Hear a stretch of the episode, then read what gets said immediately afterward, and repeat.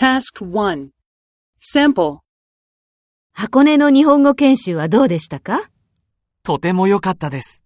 そうですか。忙しかったですか？はい。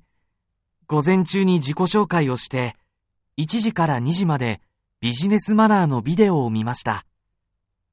2時から新聞を読んで、それからみんなと話し合いました。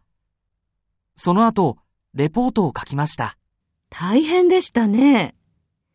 電車で箱根へ行きましたか？はい。新宿駅でロマンスカーに乗って、箱根湯本駅で降りて、それからバスに乗って研修所へ行きました。そうですか。研修所はどうでしたか？広かったです。研修所の窓から富士山が見えました。とても綺麗でした。それは良かったですね。